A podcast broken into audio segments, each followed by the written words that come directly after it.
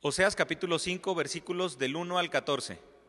Sacerdotes, oíd esto y estad atentos. Casa de Israel y casa del rey, escuchad, porque para vosotros es el juicio, pues habéis sido lazo en Mispa y retendida sobre Tabor, y haciendo víctimas han bajado hasta lo profundo. Por tanto, yo castigaré a todos ellos. Yo conozco a Efraín, e Israel no me es desconocido, porque ahora, oh Efraín, te has prostituido y se ha contaminado Israel. No piensan en convertirse a su Dios, porque espíritu de fornicación está en medio de ellos, y no conocen a Jehová. La soberbia de Israel le desmentirá en su cara. Israel y Efraín tropezarán en su pecado, y Judá tropezará también con ellos. Con sus ovejas y con sus vacas andarán buscando a Jehová y no le hallarán. Se apartó de ellos. Contra Jehová prevaricaron porque han engendrado hijos extraños. Ahora, en un solo mes serán consumidos ellos y sus herederos. Tocad bocina en Gabá, trompeta en Ramá, sonad alarma en Betabén. Tiembla, oh Benjamín. Efraín será asolado el día del castigo. En las tribus de Israel hice conocer la verdad. Los príncipes de Judá fueron como los que traspasan los linderos. Derramaré sobre ellos como agua mi ira. Efraín es vejado, quebrantado en juicio, porque quiso andar en pos de vanidades. Yo pues seré como polilla Efraín y como carcoma a la casa de Judá. Y verá Efraín su enfermedad y Judá su llaga Irá entonces Efraín a Asiria y enviará al rey Jareb, mas él no os podrá sanar ni os curará la llaga, porque yo seré como león a Efraín y como cachorro de león a la casa de Judá. No, no sé qué viene a su mente cuando escucha la palabra responsabilidad. Eh, cuando se nos dicen, todos somos responsables de algo. Y el detalle es de que sí, todos en cierto grado somos responsables en los lugares en los que nos encontramos, en la sociedad, en los, en los diferentes círculos donde nos, donde nos desenvolvemos.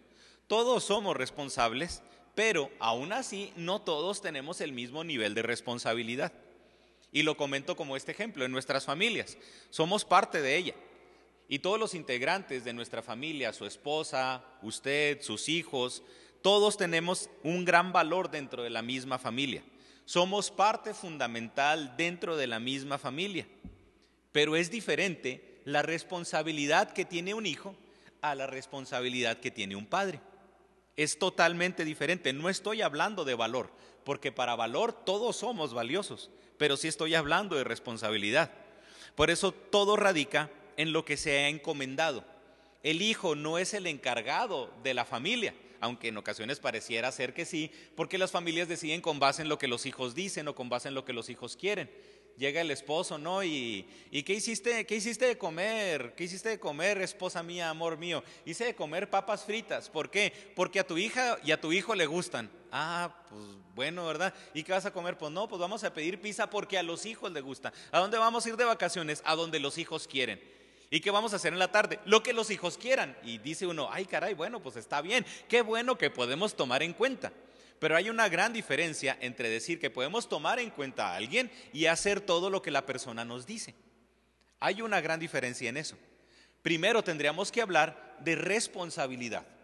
¿Quién es el responsable o quiénes son los responsables de la educación en el hogar, de la crianza en el hogar? ¿Quiénes son los responsables de llevar todo lo necesario para que el hogar tenga todo lo, todo lo posible para subsistir. Por eso digo, todo radica en lo encomendado.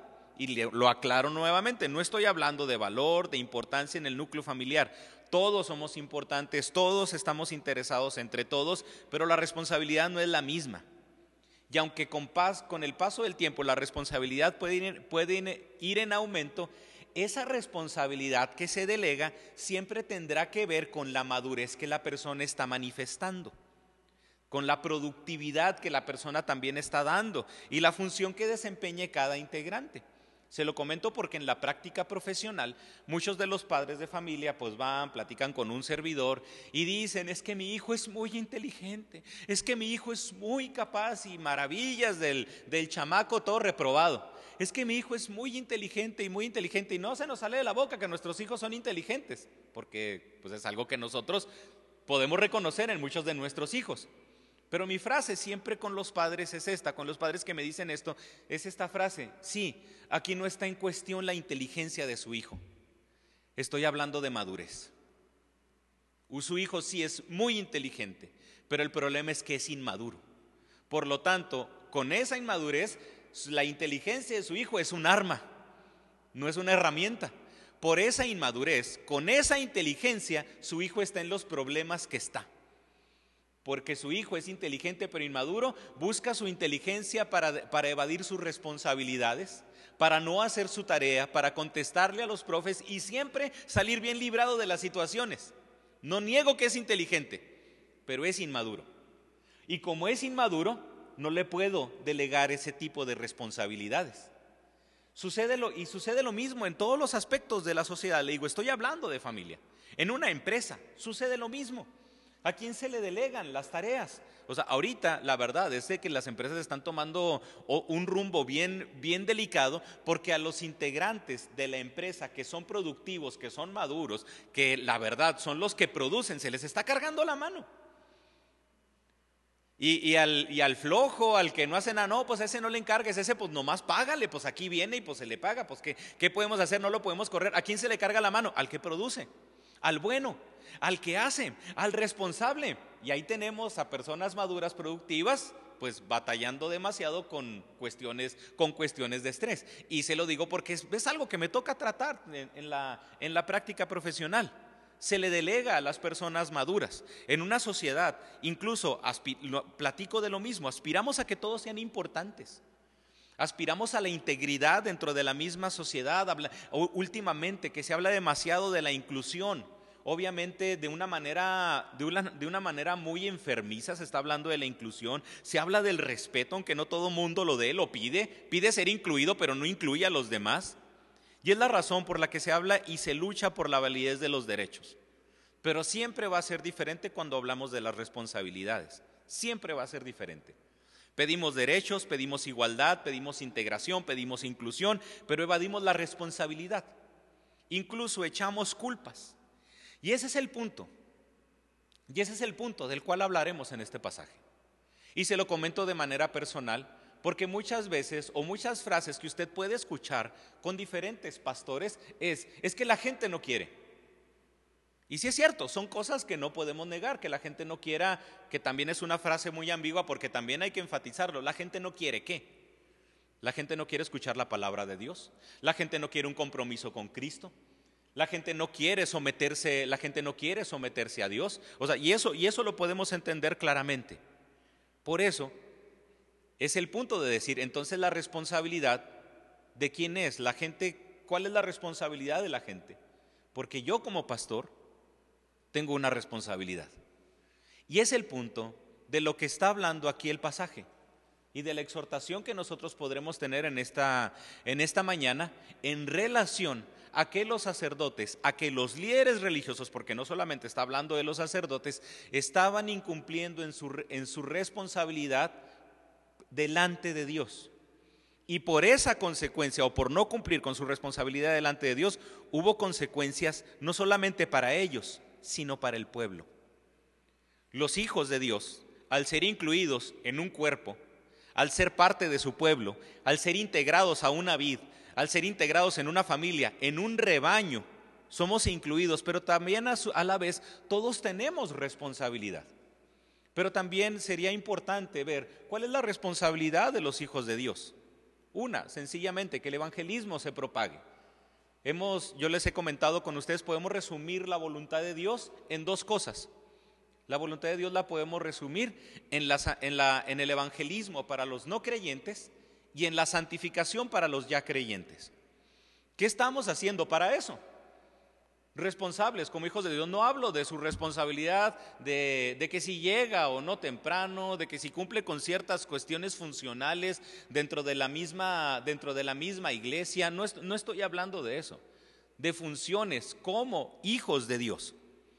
Pero, y, me, y menciono esto porque también esa responsabilidad dentro del mismo cuerpo es importante. Y es tan importante porque la palabra de Dios nos habla de que hay una mayor responsabilidad para los que enseñan y para los que capacitan. Pablo a Timoteo es exhaustivo en cuanto a eso y habla del peligro de los falsos profetas. Santiago nos habla de eso. Y ahorita podemos ver que nos encontramos hablando de una sociedad evangélica porque le digo, le echamos la culpa a que la gente no quiere, pero acepto mi responsabilidad de que no ha sido que la gente no quiera, ha sido porque nosotros, nosotros como líderes religiosos, líderes religiosos, hemos dejado de lado la predicación bíblica. Hemos dejado de lado el mensaje que Dios nos ha dado para exponer delante del pueblo. Y eso es lo que estamos viendo aquí. Acompáñame a leer los primeros versículos, versículos del 1 al 7, que como primer punto es esta, advertencia hacia los sacerdotes y líderes religiosos. Lo volvemos a leer nuevamente. Y dice así, sacerdotes, oíd esto, y estad atentos, casa de Israel y casa del rey, escuchad. Fíjese, por eso no se refiere solamente a los sacerdotes. Sacerdotes, oíd esto, estad atentos, casa de Israel y casa del rey, escuchad, porque para vosotros es el juicio pues habéis sido lazo en Mispa y retendida sobre Tabor, y, así, y haciendo víctimas han bajado hasta lo profundo. Por tanto, yo castigaré a todos ellos. Yo conozco a Efraín e Israel no me es desconocido, porque ahora, oh Efraín, te has prostituido y se ha contaminado Israel. No piensan en convertirse a su Dios, porque espíritu de fornicación está en medio de ellos y no conocen a Jehová. La soberbia de Israel le desmentirá en su cara, Israel y Efraín tropezarán en su pecado, y Judá tropezará también con ellos. Con sus ovejas y con sus vacas andarán buscando a Jehová y no le hallarán. Se apartó de ellos. Contra Jehová prevaricaron porque han engendrado hijos extraños. Ahora, en un solo mes, serán consumidos ellos y sus heredades. Y esta es una advertencia muy fuerte. Y por eso comento al principio que no solamente contra los, contra los sacerdotes, por lo que comenta, que lo vuelvo a repetir, estad atentos, casa de Israel y casa del rey, que esto ahorita lo voy a enfatizar. Porque esto es importante y parece ser una advertencia que tiene la intención de continuar con la exhortación dada a los sacerdotes en el capítulo anterior. Recuerde, versículo 6 del capítulo, del capítulo 4 de Oseas, uno de los capítulos más conocidos del libro de Oseas mi pueblo fue destruido porque le faltó conocimiento. Por cuanto desechaste el conocimiento, yo te echaré del sacerdocio. Y porque olvidaste la ley de tu Dios, también yo me olvidaré de tus hijos. Y muchas veces decimos, es que el pueblo sí, no, no tenía conocimiento. ¿Por qué no tenía conocimiento? Porque no había quien enseñara. Porque quienes estaban encargados de enseñar estaban incumpliendo con su responsabilidad de enseñar. Note, lo relevante de esto. Aunque es una exhortación directa para los sacerdotes, ¿quiénes sufrieron las consecuencias? El pueblo pereció. Y lo voy a, y lo voy a decir así. Estamos, hay pastores, hay pastores llenos de sangre, de gente inocente, por una mala enseñanza.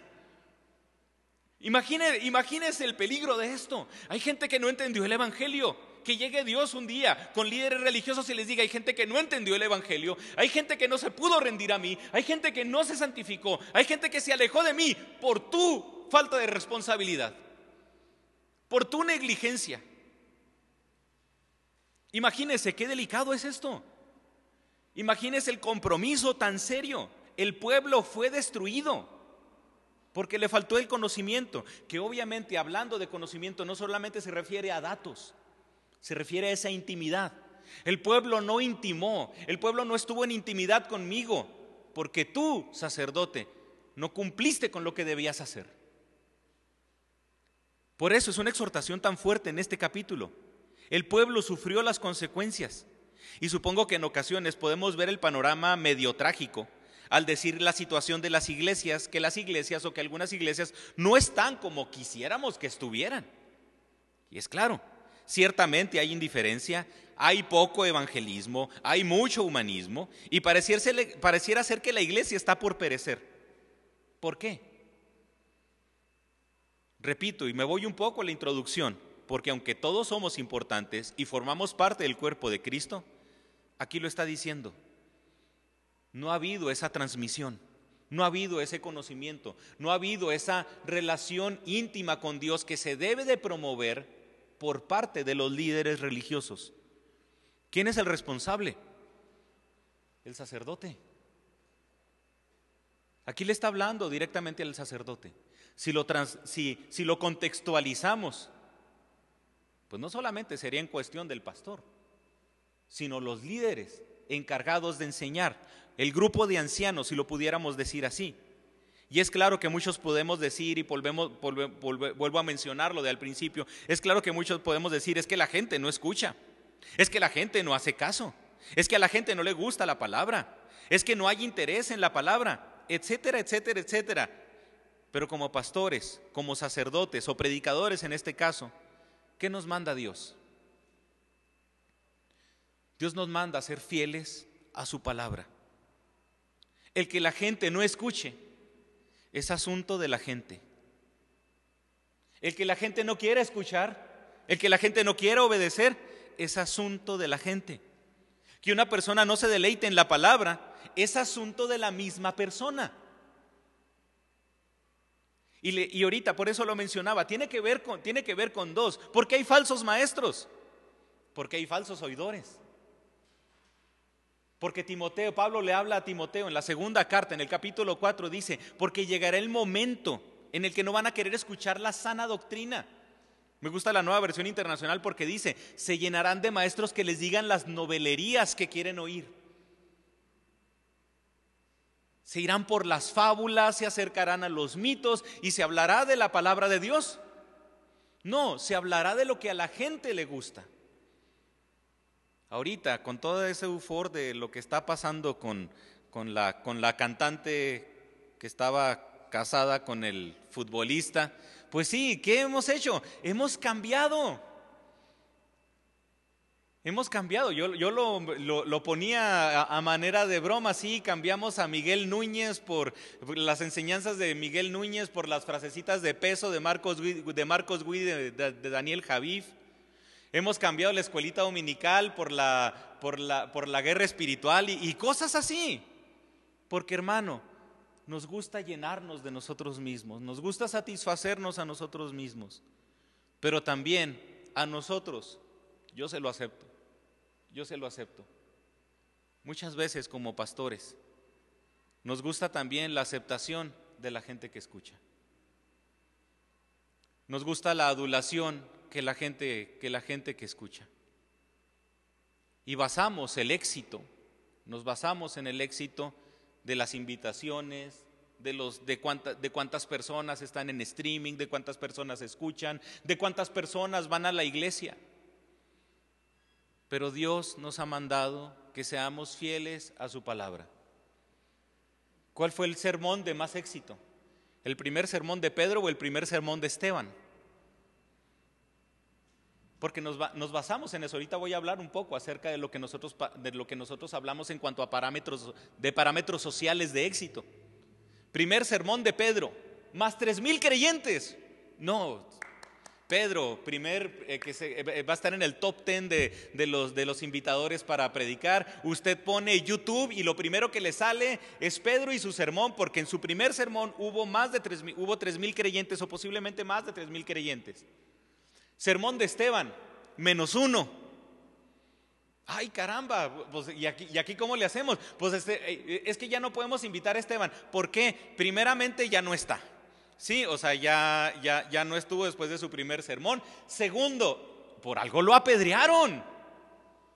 Y no estoy diciendo que las predicaciones tengan que infringir dolor en la gente. No estoy diciendo que las predicaciones tengan que ver con echarle culpa a la gente. No. Estoy hablando de que llevemos a la gente a Dios en arrepentimiento para que el Espíritu Santo pueda hacer la obra en la gente.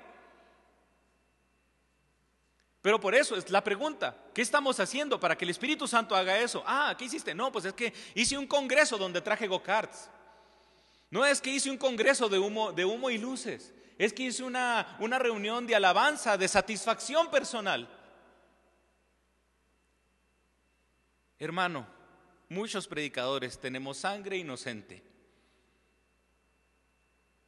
por no llevar la palabra de Dios, por no predicar fielmente la palabra de Dios, por irnos en cuanto a lo que la gente dice, qué es lo que la gente quiere, qué es lo que a la gente le gusta.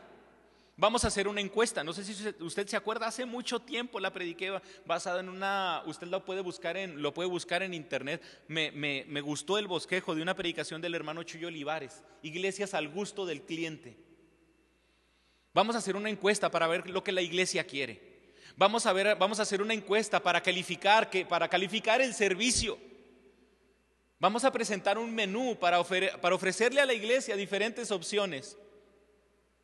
Hermano, la Iglesia Bautista Emanuel no tiene opciones. La Iglesia Bautista Emanuel predica la palabra de Dios. Y ese debe ser el centro de nuestra vida. En estos versículos, Oseas da un mensaje todavía más intenso que el anterior a los líderes religiosos. Los primeros dos versículos de este pasaje son un discurso de juicio por parte de Dios. Y obviamente es un juicio severo porque Dios es el que está acusando, Dios es el que está presentando la evidencia y Dios es el que va a dictar la sentencia. Lo he mencionado anteriormente, cuando hay personas que pues uno habla y, dice y exhorta y pues la gente se enoja y cuando la gente se enoja, ¿qué dice? Es que me estás juzgando, es que me juzgaste. Y luego la persona dice, solamente Dios me puede juzgar. Híjole, ¿No te da miedo eso? Yo te, yo te, estoy juzgando con base en lo que vi, yo te estoy juzgando, juzgando con base en lo que escuché. Pero Dios es quien te está acusando. Dios tiene la evidencia, Dios es el testigo de tu pecado. Dios es el juez que va a dictar la sentencia. ¿No te da miedo eso? Porque yo lo que voy a hacer es exhortarte, orar por ti y, decirte que aquí estoy para ti y aún así me está rechazando. y el juicio de Dios es severo. Y lo hemos hablado a lo largo de estas, de estas predicaciones de Oseas. La salvación viene de parte de Dios y el juicio también. Tanto la salvación es obra de Dios como el juicio es obra de Dios. Por eso es un juicio severo, porque viene por parte de Dios. Es un juicio que, que es para quienes estaban a cargo menciona a los sacerdotes. ¿Quiénes eran los sacerdotes? Pues los encargados de llevar de que la misma de que la misma voluntad de Dios se conociera entre todo el mismo pueblo. Eran los encargados de llevar a cargo los sacrificios. Imagínese, hubo tiempos en los que ya no se celebró la Pascua. Se olvidaron de la Pascua. Se olvidaron de la Pascua, se olvidaron, de se olvidaron del perdón. Hubo tiempo en el que el pueblo no estuvo viviendo en arrepentimiento. ¿Se fija lo severo de eso? No había, no había perdón de Dios, no porque Dios no los perdonara, sino porque los encargados de llevar al pueblo en arrepentimiento a Dios no estaban cumpliendo con su función. Los sacerdotes, los jefes de los clanes de la casa de Israel, ¿qué es lo que menciona? La corte, de, la corte real, la casa del rey. Y esto lo explico así. ¿Por qué menciona, por qué menciona estos? Porque si usted puede ver en el libro de los reyes, en los libros de crónicas, cómo se, cómo se caracterizaba a los reyes, cómo se calificaba a los reyes. Hizo lo correcto delante de los ojos de Dios. Se acabó. O sea, no estuvo diciendo, puso estatuas, estatuas y monumentos, ¿verdad? No está diciendo puso esto, puso lo otro, hubo más carreteras, hubo aquí, hubo allá. No, hizo lo correcto delante de los ojos de Dios. Y aquí específicamente en Oseas estamos hablando de un rey, Jeroboam, Jeroboam, que se le compara con Salomón, con David, por ser un rey en el que el pueblo de Israel vivió de manera prominente. Es decir, políticamente estaban bien, militarmente estaban creciendo pero no estaban haciendo lo correcto delante de los ojos de Dios. Cuando el rey no hacía lo correcto delante de los ojos de Dios, ¿qué sucedía? Para eso estaba el sacerdote, para exhortar al rey, porque David es exhortado en cuanto al pecado con Betsabé, porque había alguien encargado de eso. Había alguien que estaba cumpliendo con su, su función de acercar a David a Dios. ¿Qué sucedía cuando el rey no cumplía con lo que Dios con lo que Dios le ordenaba? ¿Qué sucedía en este caso cuando el sacerdote no cumplía con lo que Dios le ordenaba? Entraba el profeta. Dios llamaba al profeta y por eso tenemos a Oseas. El pueblo alejado de Dios. Por eso la exhortación, por eso el juicio es fuerte. No es para el sacerdote solamente. Es para los jefes de los clanes, que era parte de la división. Es para, era, para los, era para la misma corte real y para los sacerdotes. Y es donde uno dice, híjole, ya para que el rey pues haya dejado el camino del Señor, pues híjole, está difícil. Lo entiendo. Bueno, están los sacerdotes. ¿No, había, no, ¿No hubo sacerdotes que exhortaran al rey? No, ni uno. Los jefes de los clanes, de las divisiones, de estar encargados por las diferentes familias, no había ninguno. No. Por eso es un juicio severo. Por eso es un juicio severo. Esta acusación se puede presentar en un doble sentido porque dice, porque el juicio es contra vosotros. Para algunos puede entenderse también porque la justicia es su responsabilidad, por la cuestión de traducción del pasaje. Pero aún así no hay ninguna contradicción, porque quienes administran la justicia son enjuiciados por su misma negligencia. Por eso es el título de la predicación, una advertencia en cuanto a la negligencia de los sacerdotes. ¿Y qué hace Oseas en esta parte? Va a acusar a los líderes religiosos, pero utiliza unos símbolos para hacernos ver la negligencia de los sacerdotes y lo fuerte que es dejar de lado su responsabilidad. Porque menciona en los versículos 1 y 2, porque para vosotros es el juicio, pues haber, habéis sido lazo, lazo de mispa, red tendida sobre Tabor, y haciendo víctimas han bajado hasta lo profundo. Nos está mencionando tres ideas, tres ideas en las que la negligencia de los sacerdotes ha traído la consecuencia para, para el pueblo. Han sido lazo, han sido red y han sido un pozo o una fosa donde la gente ahorita, así por decirlo para que me lo entienda, para que me lo entienda muy claramente en nuestro contexto mexicano, la gente está en el hoyo. ¿Dónde está el pueblo? No, pues ya lo mandaste al hoyo. Ahí está en el hoyo echándose tierra y escarbándose todavía para abajo más, cada vez más. Ahí se encuentra.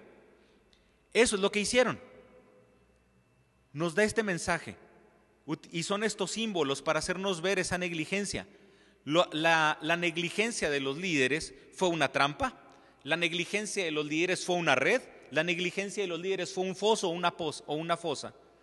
Y los utiliza para acusarlos por no ayudar ni proteger al pueblo de la manera que Dios lo pedía. Y se menciona en estos lugares, Mispa, Tabor, porque eran lugares de culto de las diferentes regiones de Israel.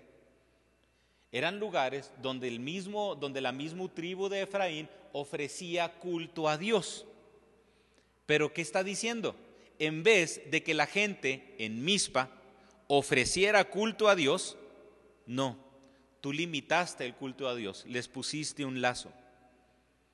En vez de que la gente en Tabor ofreciera ese culto a Dios, la gente no adoraba a Dios, porque tú le tendiste una trampa a la gente. Tuviste una red en la que ya no, en la que ya no tenían esa libertad de adorar a Dios como debían hacerlo. Eran centros de culto religioso y son mencionados para dar a entender que en lugar de llevarlos a la adoración a Dios, al permitir el sincretismo del cual estábamos hablando en los, en los capítulos anteriores de, del baalismo, ¿qué hicieron ellos? En vez de ser un culto de adoración, fue un lazo donde fueron atrapados, una trampa que los inmovilizó y una fosa de la cual ya no pueden salir. ¿No le ha pasado iglesias en el culto al yo? Que usted va y habla con los hermanos, oye, a mí, me ha llegado, he, llegado a aconsejar eso. Salte de ahí por el amor de Dios. Me ha llegado, he llegado a tener ese, ese consejo. Oye, es que estoy pensando cambiarme de congregación, estoy entre melón y estoy entre sandía. No, por favor, a sandía no te vayas. No te vayas. ¿Por qué? Porque es un evangelio hedonista, es un evangelio, es un evangelio sensual. Porque no se predica la palabra, se utiliza a Dios únicamente de por medio para tener más riquezas. Por favor, no vayas a esa congregación. Y pareciera ser que muchas de las personas ya es un foso de donde no pueden salir. Ya están atrapados en esa red, ya se les ha tendido un lazo del cual ya no se pueden zafar. Lo peligroso de esto es de que le está diciendo Dios, por medio de Oseas, al pueblo, por culpa de los sacerdotes, por culpa de los sacerdotes. Tu vida ya tiene que ser así casi. Es imposible que salgas de ahí. Ya estás atrapado en ese lugar. ¿Quién es el único que puede hacer? ¿Quién es el único que puede hacer esto? Dios. ¿Por medio de qué? De su palabra. Hace tiempo me tocó platicar con, un hermano que, que, me fue de mucha, que me fue de mucha bendición su plática y llegué a este punto. Tuve que salir de ahí, crecí en estos contextos, salí porque empecé a estudiar la palabra de Dios en la pandemia. Y dice, ahora soy el apestado, ahora soy el rechazado. Y y él platica con la gente, él habla con la gente y la gente está en un lazo del que ya no puede salir. Está en una red de la cual está atrapado y una fosa de la cual ya no puede, ya no puede escapar. Están inmovilizados, están atrapados sin poder salir. Y esas son las consecuencias. ¿En quién va a recaer esa responsabilidad? En los líderes religiosos. Por eso este juicio es severo, porque el pueblo sufrirá, sufrirá, sufrirá la consecuencia del alejamiento pero también es un juicio severo porque el pueblo tendrá esa consecuencia, pero para los líderes el castigo de Dios será directo. Alguien llamado por Dios debe de predicar la palabra bajo cualquier circunstancia, a pesar de cualquier consecuencia. Una persona llamada por Dios debe de predicar la palabra bajo cualquier circunstancia, a pesar de cualquier consecuencia. En los siguientes versículos, versículos del 3 al 7, Oseas hace ver que los líderes religiosos, que los líderes religiosos no son ignorantes. Y como no son ignorantes, tampoco son inocentes. Sabían que tenían que hacerlo. Había un ritual para nombrar a los sacerdotes. Es como algo, algo así, yo me, yo me imagino, yo me imagino algo, algo muy similar como en las películas que nosotros vemos, ¿verdad? De cuando se hace un juicio en Estados Unidos, que llega el, que llega el cuate, eh, que llega la, la persona de los que están haciendo el juicio y llegan con la Biblia. Y le dicen a la persona que va a declarar, ponga su mano sobre la Biblia. Sí. ¿Jura decir la verdad, toda la verdad y nada más que la verdad? Sí. Ah, perfecto. Puede subirse al estrado. ¿Y qué hacen? ¿Qué hacen? Pues muchos manipulan la información, dicen las cosas a su conveniencia, les ponen la mano sobre la palabra de Dios. ¿Saben que la palabra de Dios es veraz? Sí. ¿Saben que están jurando sobre la palabra de Dios? Sí, pero a pesar de eso deciden no hacerlo. Los sacerdotes, los sacerdotes, los líderes religiosos, el rey, los jefes de, las diferentes, de los diferentes clanes no eran inocentes porque no eran ignorantes. Yo le, puedo justificar algo cuando, usted pasa, su hijo hace algo y su, hijo le dice, es que no sabía. No, yo no sabía cuando, cuando suceden cosas por ignorancia. Pero cuando no es ignorancia, por eso en ocasiones no sé si usted me ha escuchado la frase decir, no hay nada más peligroso que un tonto con iniciativa. O sea, sí está, sí está peligroso, alguien ignorante con iniciativa. Pero imagínese, alguien consciente con toda la intención de que la gente se siga alejando de Dios. Esto es fuerte. Esto es fuerte. Están conscientes de que se está alejando el pueblo de Dios. Están conscientes de que no hay pecado. Están conscientes de que no hay arrepentimiento. Y lo hacen. Eso es, en eso radica. En eso radica lo severo. No solamente porque, porque el castigo va a ser fuerte pues porque la intención también, no me diga que, es muy inocente. Ellos en su negligencia, en su pecado, quieren seguir así. Por eso se refiere de esta manera tan fuerte. Y recordemos que al referirse a Efraín se refiere a Israel. Israel, el reino del norte, es culpable y no tiene forma de defenderse ni de negar su culpabilidad. Además de este juicio de Dios, es triste que un líder religioso no pueda negar que se ha prostituido. Imagínese, oye, hiciste esto, esto, esto, alejaste a la gente de Dios, sí. Es que yo, no sé, me quería hacer más rico, es que imagínense qué iba a suceder, cómo dejar el sacerdocio, no sé. Porque aquí no tiene que ver con incapacidad, está hablando de una total conciencia de sus actos.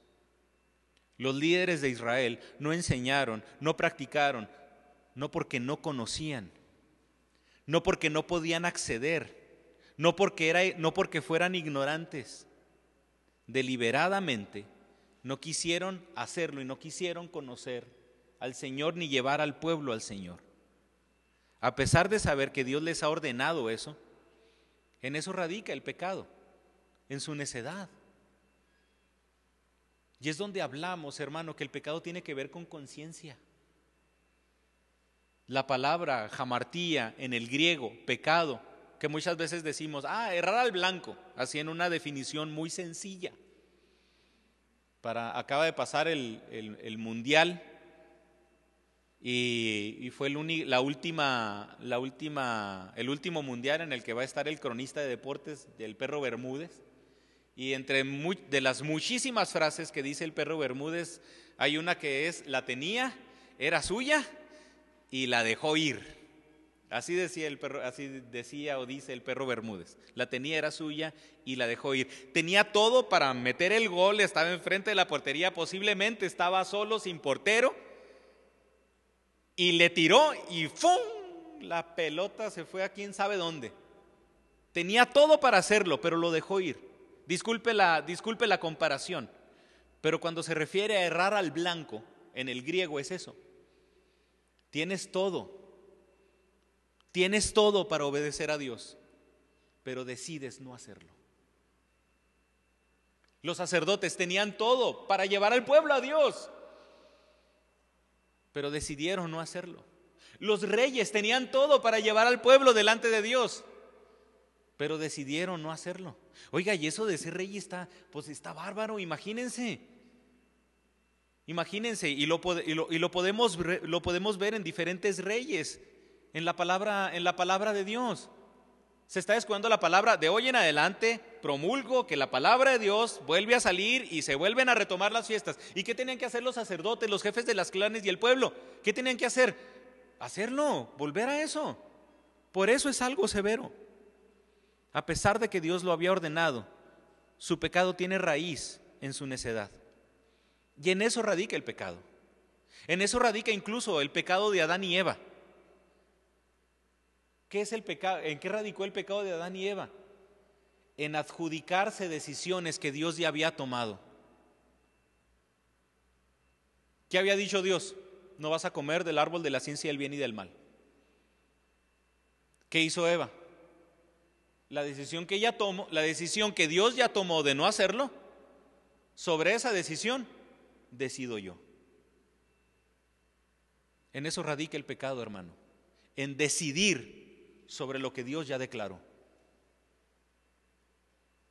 Examinemos nuestra vida. Examinemos nuestra vida. Decidimos sobre cosas que Dios ya ha declarado, sobre cosas que Dios ya ha decidido. Por eso el pecado radica en la soberbia, radica en su autosuficiencia. Y es terrible, obviamente, cuando, unos cuando, cuando un predicador menosprecia la palabra de Dios. Es terrible cuando un líder religioso acude al sincretismo, que no necesariamente es un sincretismo religioso. Muchos predicadores caemos o caen en el sincretismo práctico. Porque no es cuestión de que no prediques la palabra, un sincretismo práctico en el, que, en el cual acudimos para ver cómo crece la iglesia. ¿Cómo le hacemos para que crezca la iglesia? Vamos a, tener, vamos a, vamos a agarrar este libro de iglesia crecimiento. ¿Y qué, ¿Y qué, dice el libro de, de iglesia crecimiento? Pues aquí dice que vamos a organizarnos en equipos. Ah, bueno, uno se organiza en equipo, vas a, escoger, vas a escoger a un líder. Entonces el encargado de ese equipo, ah, mira, aquí dice el manual, dice que todas las semanas vas a tener que hacer una fiesta en tu casa. Ah, Bueno, ni modo líder, vas a tener que poner en tu casa todas las semanas para hacer una fiesta, para que la gente se sienta cómoda y así va a crecer la iglesia para que cuando llegue aquí ya esté, ya esté preparada. No, hermano. No. No se trata de manuales. Hemos hecho un sincretismo práctico en el que hemos metido los parámetros de éxito sociales para meterlos en la iglesia. Un pastor es exitoso porque tiene, porque tiene seguidores. Un pastor es exitoso porque motiva. Un pastor es exitoso porque, porque cautiva a la gente y la hace llorar. ¿Y de qué sirve si la hace llorar si la gente no madura espiritualmente? ¿De qué sirve si la, si la predicación no confronta el pecado, no exhorta a la santidad? ¿De qué sirve? Acudimos a miles de cosas para que la congregación crezca.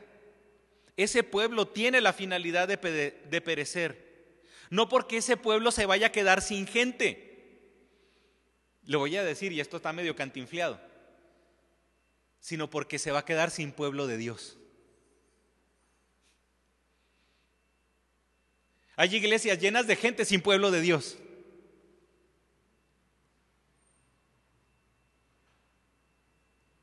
Por eso va a perecer. En el reino del norte, aunque eran pueblo de Israel, ese pueblo del norte, ese pueblo de Dios carecía de hijos de Dios. De la misma manera, iglesias que perecen porque cada vez hay más gente, pero menos hijos de Dios. El pensamiento de ellos está lejos de Dios. Por tanto, nunca irán a Él. Y esto es tan severo porque si el pensamiento de los líderes no es Dios, la iglesia no podrá acudir a una comunión íntima con Él. ¿Qué se hace? ¿Qué ¿Cuál es el deber? Exhortar con la palabra de Dios, pastorar con la palabra de Dios. Llevar, llevar, llevar a las ovejas al alimento de la palabra de Dios. Eso, eso debe de ser lo principal. Por eso, si el pensamiento de un líder está lejos de Dios, la iglesia no no podrá acudir a una comunión íntima con Él. Tenemos que llevar a la gente a Dios, no como una solución a sus problemas vivenciales. ¿Verdad? Ese falso, esa falsa ideología de la prosperidad, porque de evangelio no tiene nada. Tenemos, ay, vente, ven a Cristo y tus problemas se van a acabar. ¿Cuáles? ¿Cómo? O sea, la vida en sí es un problema. Ven a Cristo y tus problemas se van a solucionar. Y ahorita, no se imagina con cuánta gente me ha tocado platicar. Incluso hermanos del mismo diplomado de consejería donde doy clases, porque se les predica un evangelio en el que tienen que fingir que están bien, porque no están bien. Oiga, pastor, es que quiero ser sincero con usted, quiero ser sincera con usted.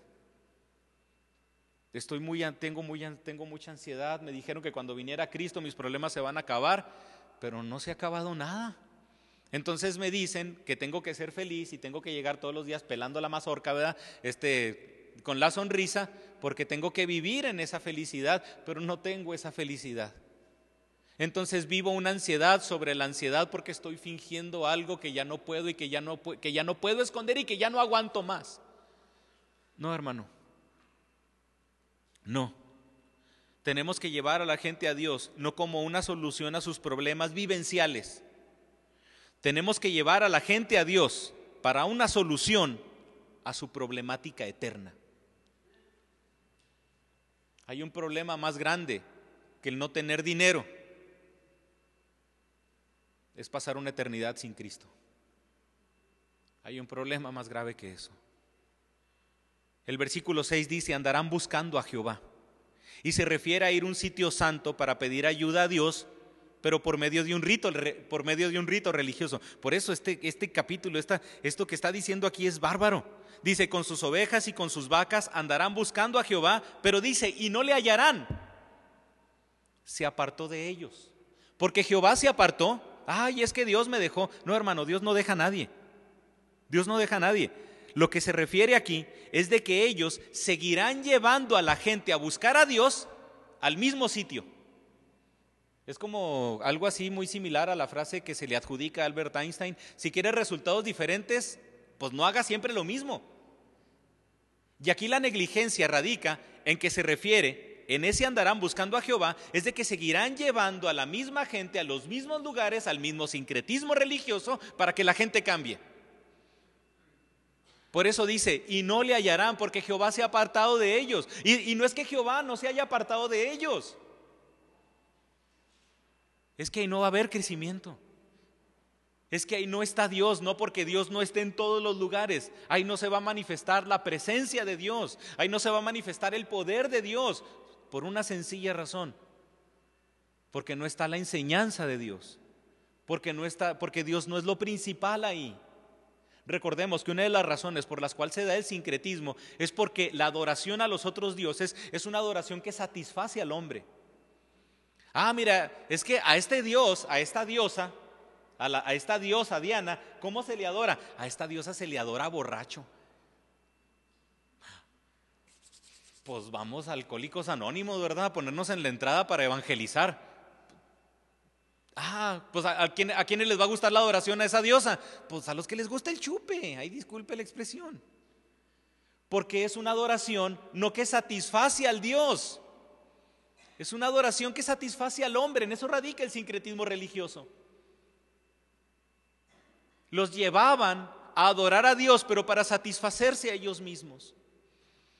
Y ojo, no quiere decir de que no adorar, no quiere decir de que la adoración a Dios no sea satisfactoria. No quiere decir eso. Si hay plenitud, pero no en satisfacer la carne, no en mis deseos no en lo que yo quiero, sino en la obra del Espíritu. Si se fija, la obra del Espíritu no habla de placer. No habla como la obra de como la obra de la carne. El fruto del Espíritu nos habla de algo que no tiene que ver con una satisfacción del cuerpo, sino tiene que ver con paz, con gozo, independientemente de las circunstancias, pero también independientemente de la personalidad.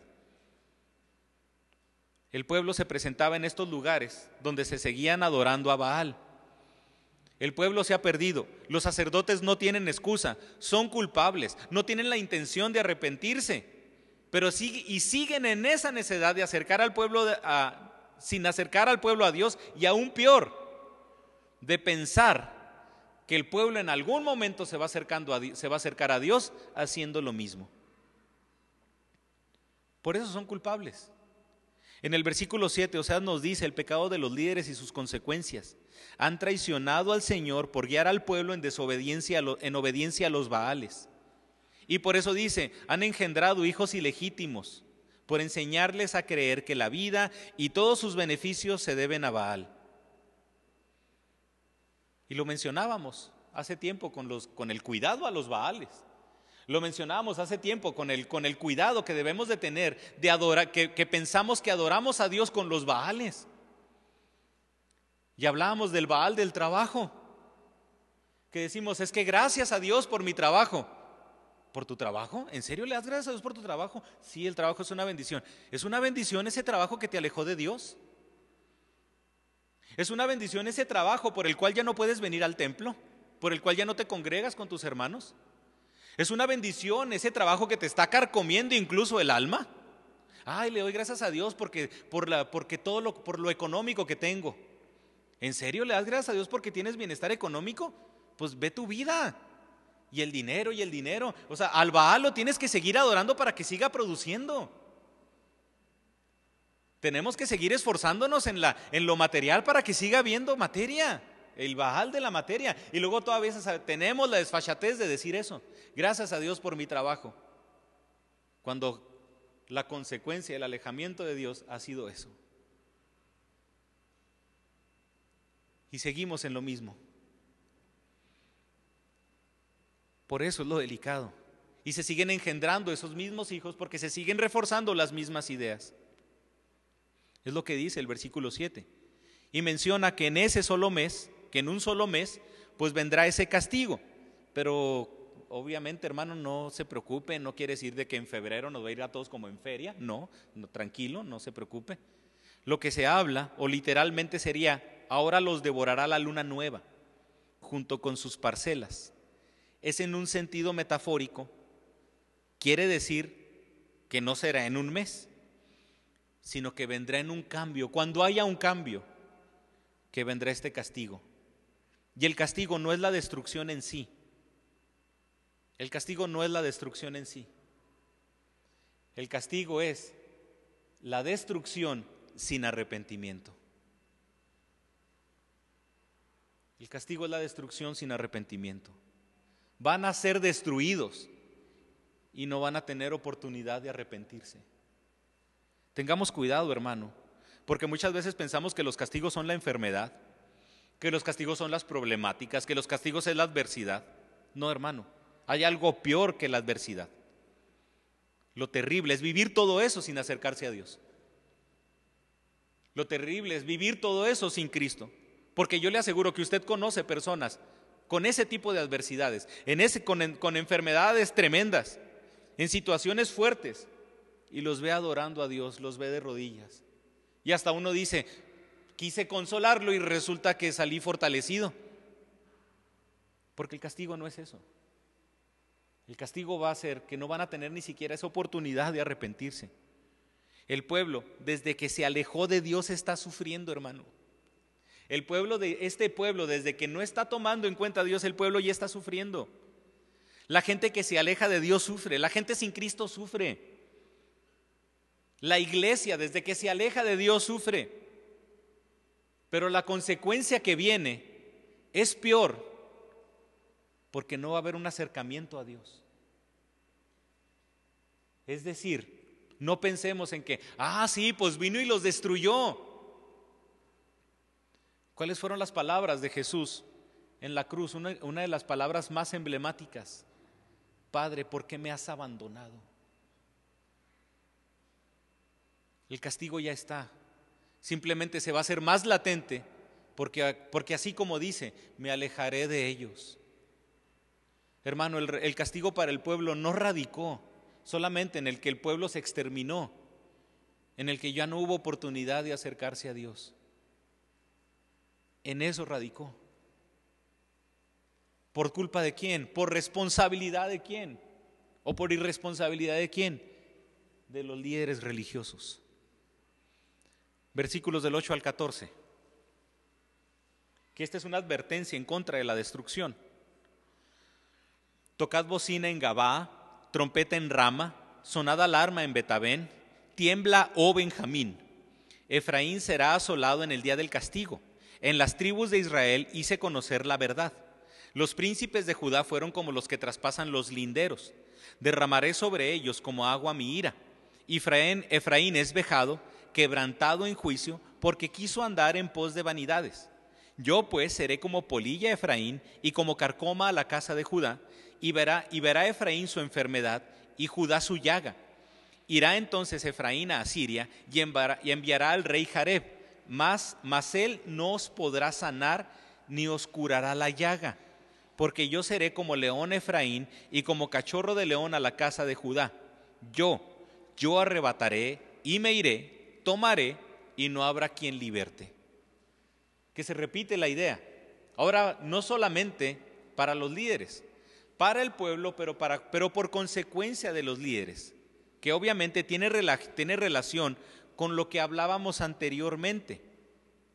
Si recuerdan, cuando estuvimos hablando de la introducción a Oseas, hablábamos de que estaban en un tiempo de, de prominencia económica, de prominencia militar, política. Pero llegó un momento en el que también hubo cambio de rey porque Oseas tiene una, tiene una crónica un poco extensa que no solamente se limita a un reinado, sino a varios reyes. Llega un momento en el que los asirios vienen y dominan y les quitan parte del territorio, le dan parte del territorio a Judá, se hace otra alianza con Siria y hay total de que entre el mismo Judá, entre, los mismos, entre el mismo rey del norte de Israel, se, quitan territorio, pero que el último es un territorio que se le devuelve a, Israel, que se le devuelve a Judá, perdón, porque tomaron parte del territorio de Benjamín. Pero todo esto viene porque Israel hace alianza con Asiria y con Siria. Hace ese tipo de alianzas. Y en esto habla, no solamente abarca el tiempo de Jeroboam, sino cuando el pueblo también, posteriormente, después de la alianza, es invadido por el imperio asirio. En la introducción, recuerde, lo vuelvo a repetir, hablamos de ese poderío militar en los tiempos de Jeroboam, pero después con estas alianzas, con Siria, tienen espacio en el reino del norte, Judá aprovecha después para tomar ese territorio y es donde se refiere también a esta región de Betabén, donde se, donde se menciona que para algunos también es Betel. El pueblo está en peligro, es lo importante. El pueblo está en peligro. Y esas alianzas político-militares lo van a ayudar político y militarmente, pero no más, mientras dura la alianza. Lo importante aquí es lo que está diciendo al principio, tocad bocina en Gabá, trompeta en, trompeta en Ramá, sonada alarma en Betabén, tiembla, oh Benjamín. Esto es lo importante, donde comienza esta advertencia, porque es un llamado. El pueblo está en peligro, es lo que está diciendo Oseas. El pueblo está en peligro. Esa era la función de la atalaya. Vigilar y sonar la alarma cuando viene un peligro. Tocad bocina, en hebreo, chofar, un instrumento hecho de un cuerno de, un cuerno de carnero. Y no era para tocar la trompeta en chofar y que venga la presencia de Dios, no, simplemente era un instrumento para tocar trompeta, no tiene nada espiritual, nada, nada.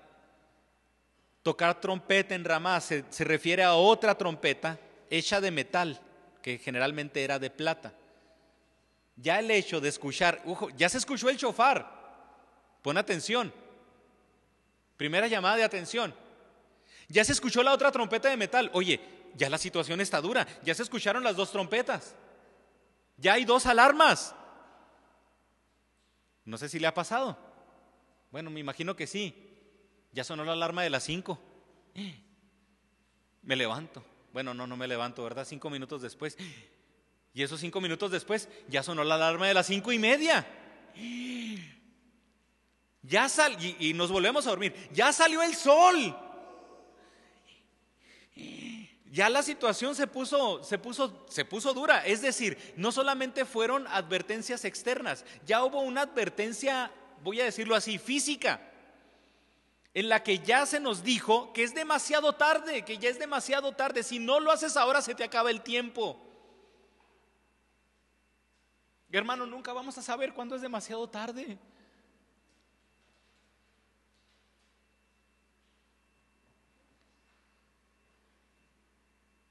Lo menciono así. Cuando estaba de consejero de adolescentes en la, en la otra, en la congregación donde crecí, pues tenía, había un grupo de, pues, de adolescentes, ¿verdad? Pero lo curioso es que ya le estoy hablando de hace 15 años más o menos. Ve las publicaciones en Facebook de algunos adolescentes, ahora ya adultos, y mi pregunta es, ¿cómo es posible que sigan batallando con lo mismo? O sea, 15 años después, ya estando en una edad productiva, siguen siendo de que novios, ahorita son, por eso me enteré del conflicto de Shakira con Piqué, ¿verdad? O sea, siguen publicando de, ay, de que no me quisiste y que me desaprovechaste y bla, bla, bla, y a ver dónde encuentras otra mejor, etcétera, etcétera, etcétera. Y mi pregunta es, mi pregunta es, esta gente no madura lo mismo, lo mismo, lo mismo. La vida es lo mismo hace 15 años, es la misma vida.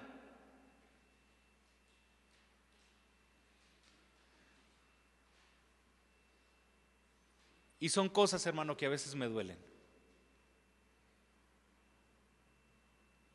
¿Cómo es posible? ¿Cómo es posible? Y deje usted de seguir batallando con las mismas cosas. Lo mencionábamos en la clase de, la enseñanza dominical. Diez años en el Evangelio, 15 años en el Evangelio y no has leído la Biblia completa. Diez años en el Evangelio y todavía no pasas del Génesis. No quiere decir de que uno es más espiritual por saberse los libros de la Biblia. Veinte años en el Evangelio y no te sabes los libros de la Biblia. Esta, esta Biblia que tanto amas, esta Biblia que es tu pan de vida que ahorita cantabas. Esta Biblia que dices es la razón de mi ser y la palabra de Dios es lo que me alimenta. Pues no parece y vives en anemia espiritual. No parece. Y, y se los comparto. Me duele. Me duele. Porque es la misma pregunta, ¿cuándo va a crecer? ¿Cuándo va a madurar? Por eso vienen problemas y ahí nos tiene. Ay, oren todos, hermano, por favor, y oramos. Oramos y con gusto oramos, pero por eso siempre nos tumban las mismas problemáticas, porque nuestra fortaleza no es Cristo. Hermano, ya se tocó el shofar, ya se tocó la trompeta de metal, hermano, ahí viene el temblor. Ya no va a haber tiempo. Ya no hay tiempo, ya no va a haber. ¿Cómo sabes si va a haber? Hay gritos que avisan al pueblo del ataque. Por eso dice, tiembla, ya llegó el ataque y aún así con el ataque no te arrepientes. Por eso es una advertencia fuerte y es una advertencia dirigida a Benjamín, posiblemente porque fue la parte de la tribu de la tribu de Judá que agarró la tribu del norte.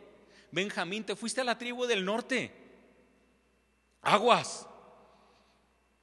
Aguas, Benjamín te fuiste a la tribu donde no está, donde no están tomando en cuenta, en cuenta Dios. Benjamín se está tocando, ya se tocó la trompeta y va a temblar.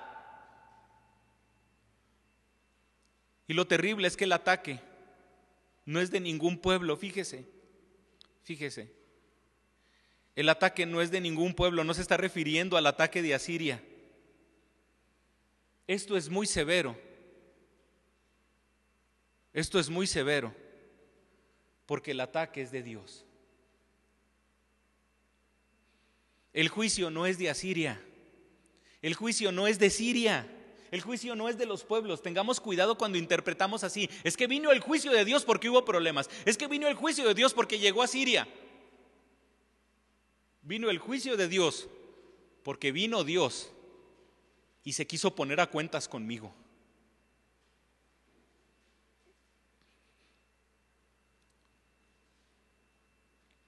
El ataque no es de ningún pueblo, el ataque es del Señor mismo. Efraín e Israel dice, son, son condenados y sufrirás las consecuencias de que yo me voy a ir. Dios castigará a los dos reinos por romper el pacto. Efraín será una desolación y los líderes de Judá recibirán la ira de Dios. Algunos comentaristas mencionan que está hablando directamente de la guerra que se tuvo en lo que le mencioné, en la que se involucró a Siria, Siria, Israel y Judá. Una guerra que dejó heridos. Efraín perdió la mayoría del territorio, se sometió con una, se metió con una provincia siria y sufrieron después opresión por parte del juicio de Dios. Algunos dicen, ¿qué es esto? Sin embargo, el versículo 12 menciona las consecuencias de la guerra, porque menciona algo importante. Fíjese, vamos a leer el versículo 12. Yo pues seré como polilla a Efraín y como carcoma a la casa de Judá. Seré como polilla y seré como carcoma. Y verá Efraín su enfermedad y Judá su llaga. Irá entonces Efraín a Asiria y enviará al rey Jareb, es decir, buscará auxilio en otra parte, mas él no podrá sanar ni curar a la llaga. Porque yo seré león a Efraín y como cachorro al león, de león a la casa de Judá. Y fíjese, yo, Jehová, arrebataré y me iré, tomaré y no habrá quien liberte. El juicio no radicó en que el imperio asirio acabó con el reino del norte. Aquí podemos ver que el juicio radicó en que Jehová se fue y no hubo quien libertar al pueblo. Por eso tengamos cuidado de predicar este evangelismo o, esta, o sensorialmente. Y me gusta porque cuando dice polilla, yo fui como polilla. Algunos mencionan que en, en el hebreo la palabra polilla, ash, y la palabra pus es muy similar, de hecho se puede en ocasiones se puede traducir como la misma. Yo era para Efraín como polilla o como pus, y como pudredumbre para la casa de Judá. Y menciona esto por algo muy importante, y quiero que me ponga mucha atención, en el sentido de algo que carcome, en el sentido de algo que incomoda la esencia. Yo seré polilla, dice Dios, yo seré polilla, porque va a venir a destruir. No, tiene este sentido, porque va a venir a carcomer, porque va a venir a incomodar. Dios actúa para convencer al pueblo de la gravedad de su pecado y para moverlo al arrepentimiento. ¿Cómo sabe usted que Dios está actuando en su vida? Ay, hermano, bendito Dios, eh, me dieron un aumento de sueldo. Hermano, es que Dios obra. Bendito Dios que Dios obra. Oiga, hermano, es que ya no estoy enfermo, fíjese, Dios me sanó. Bendito Dios, hermano, porque Dios obra. Dios obra, sí. Siempre pensamos que Dios obra cuando las circunstancias están a nuestro favor. Pero una de las formas en las que Dios obra es que nos incomoda cuando no estamos haciendo su voluntad. Por eso dice, fui polilla para Efraín, lo estuve incomodando, le estuve metiendo tropiezo, estuve haciendo todo lo posible, estuve incomodando a Efraín para que dejara su estilo de vida. Iba y lo carcomía, iba y hacía todo lo posible para quitarle todo aquello que lo alejaba de mí. Iba y lo incomodaba para que no pecara, iba y lo incomodaba para que no se fuera a los Baales, hacía todo lo posible para que se alejara de los Baales. Dios obrando, no porque había circunstancias bonitas, Dios obrando porque estaba, porque estaba insistente en que en que Efraín dejara su pecado.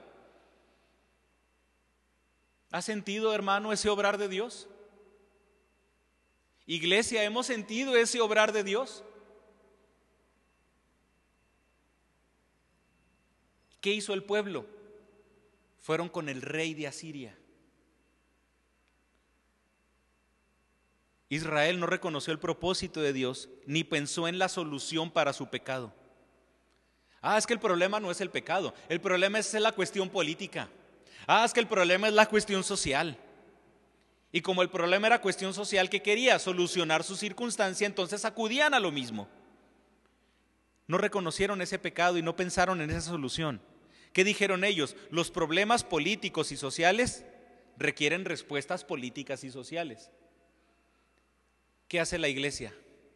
Lo mismo. Se lo pongo con un ejemplo sencillo. La, población LGBTTQ, lo que usted quiera, hace marchas para proclamar sus ideologías. ¿Qué hace la iglesia? ¿Qué hacemos los cristianos? Hermanos, vamos a ayunar. Hermanos, vamos a orar. Hermanos, vamos a leer la palabra para pedirle dirección a Dios. Vamos a documentarnos para poder presentar una defensa bíblica y pertinente en cuanto a eso. No, pues es una marcha. Pues vamos a contrarrestar con una marcha.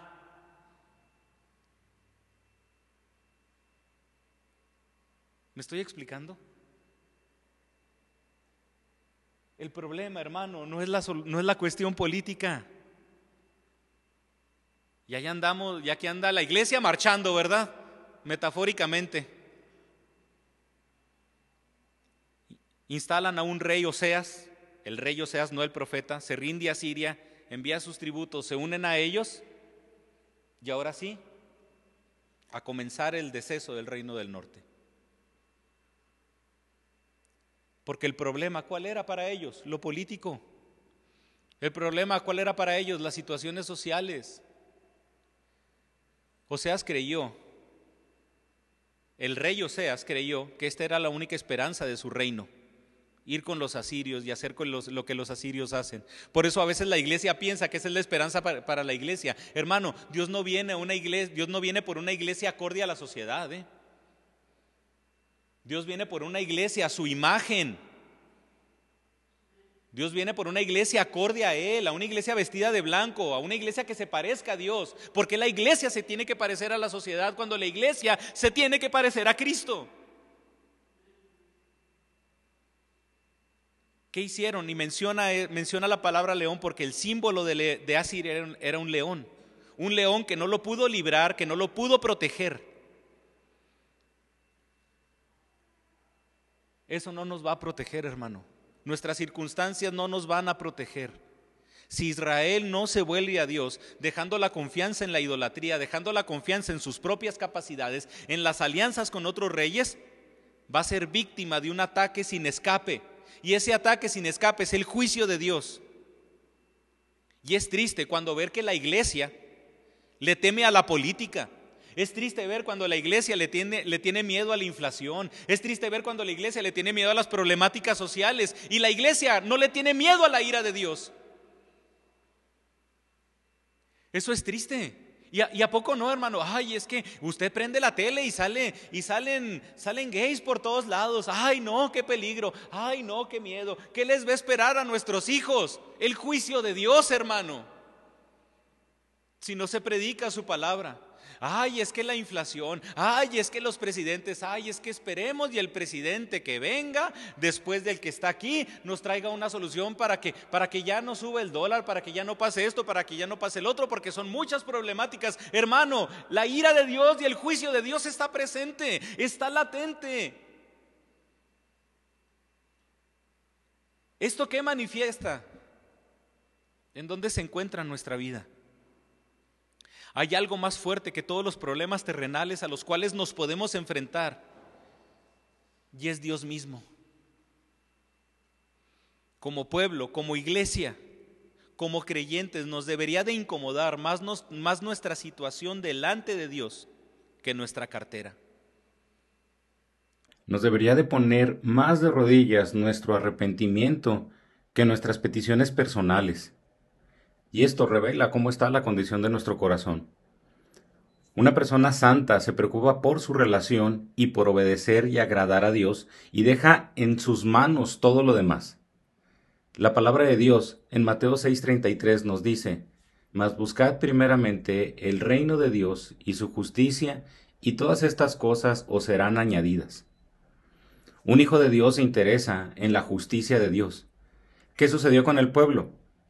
Dejaron de buscar la justicia de Dios y empezaron a buscar cómo ellos se podían hacer justicia por sí mismos ante cualquier situación. Dejaron de obedecer a Dios, se olvidaron de Dios y empezaron a buscar todo aquello que les satisfacía a ellos. Dios en su palabra nos dice que nosotros debemos de estar interesados en Él y en su reino. Y llegará el momento en que, o más bien, en todo momento, Él se ocupará de cada uno de nosotros. Y esta es la situación de muchas iglesias en la actualidad buscando cómo ellos pueden hacer crecer la iglesia, buscar cómo ellos pueden hacer salir adelante todo, dejando de Dios a un lado. Nosotros, hermanos, como Iglesia Bautista Emanuel, ¿qué tenemos que hacer? Buscar el reino de Dios y dejar que Dios se encargue de todo lo demás. Ocuparnos en la adoración a Dios y dejar que Dios se ocupe en lo que refiere y en lo que necesitamos cada uno de nosotros. No es sencillo, no es sencillo, pero es simple. Ocuparnos en Dios para que Él se ocupe en cada uno de nosotros. No es un reconocimiento que debemos de tener delante de todos que Cristo diga a cada uno de nosotros, buen siervo y fiel, sobre poco has sido fiel, sobre mucho te pondré. Entra en el gozo de tu Señor.